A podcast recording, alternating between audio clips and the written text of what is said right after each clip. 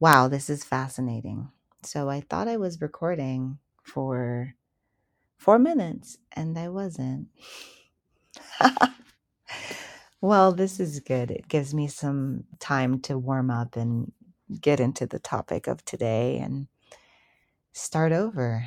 And right now I'm in a space where my heart and my spirit are sorting things out, and I'm trying to figure out what is and what isn't, and really leaning into getting comfortable in the gray area, which is something that I'm not naturally comfortable in. I am a very all or nothing human being. And, you know, I just kind of can't ignore the dreams that I've been having lately and the messages that have been sent from the universe about being on the right path and continuing to move forward however I need to move forward. And last night I, in my delirium, thought I was watching Frozen and was watching Frozen II, and by the time that I had realized I was watching Frozen II, I was emotionally invested, and it was a wonderful, wonderful experience. It's a lovely film. If you have not watched it, I highly recommend it. And I just realized how much I want ease in my life, and I want a peaceful life, a life filled with love and happiness and calm, quiet moments. And how desperately I've been chasing that and ending up in these dead ends that are so wrong for me and so out of alignment. And moving forward, I think I'm just going to turn around. Like, there's absolutely no reason you can't wake up one day and change course. And this is me changing course towards happiness. You know, 2022 was a really pivotal year for me. I prioritized my joy, my happiness, fun. I played the whole year.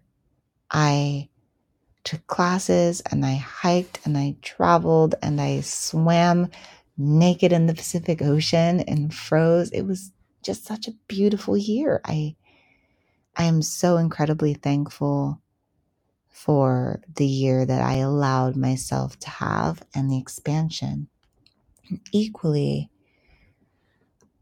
I think that there's a deep unlearning that needs to happen within American culture and society, and just leaning into taking things slow and leaning into ease and leaning into rest, which is such a pillar of importance in Eastern medicine and many practices that are resonant and that I've grown up with.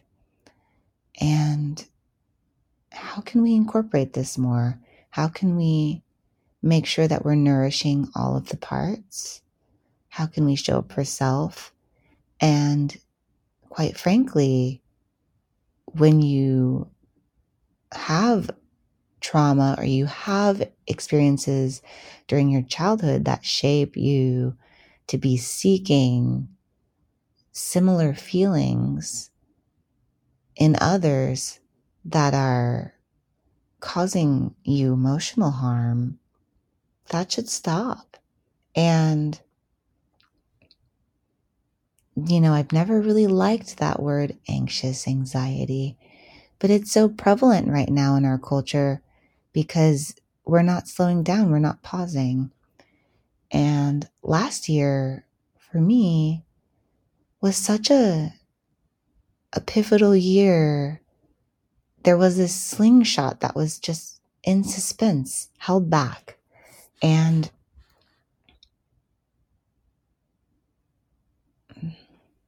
it took so long for there to be a feeling that there was forward movement and that it was actually propelled forward.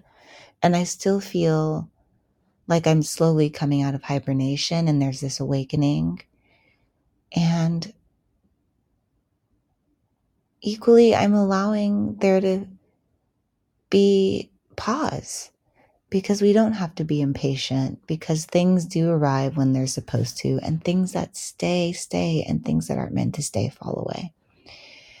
And pain transmutes and energy shifts and things evolve and fall away, and it's all a part of the process. And I'm just so thankful for all of the experiences that I've had and the ability to grow and expand and see the world and adventure.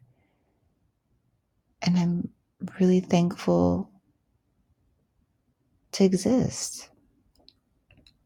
You know, we're now in the year of the water rabbit, and I feel this energy as spring's emerging, and I'm starting to see the cherry blossoms on the branches, and the birds are so verbose, and mating season's begun, and it's really exciting. I just feel all this excitement and all this energy and joy.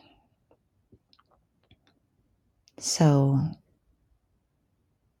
if your heart and your spirit are also sorting things out right now, just know you're right where you need to be, and it's going to be a beautiful year with many different experiences. Thank you for listening.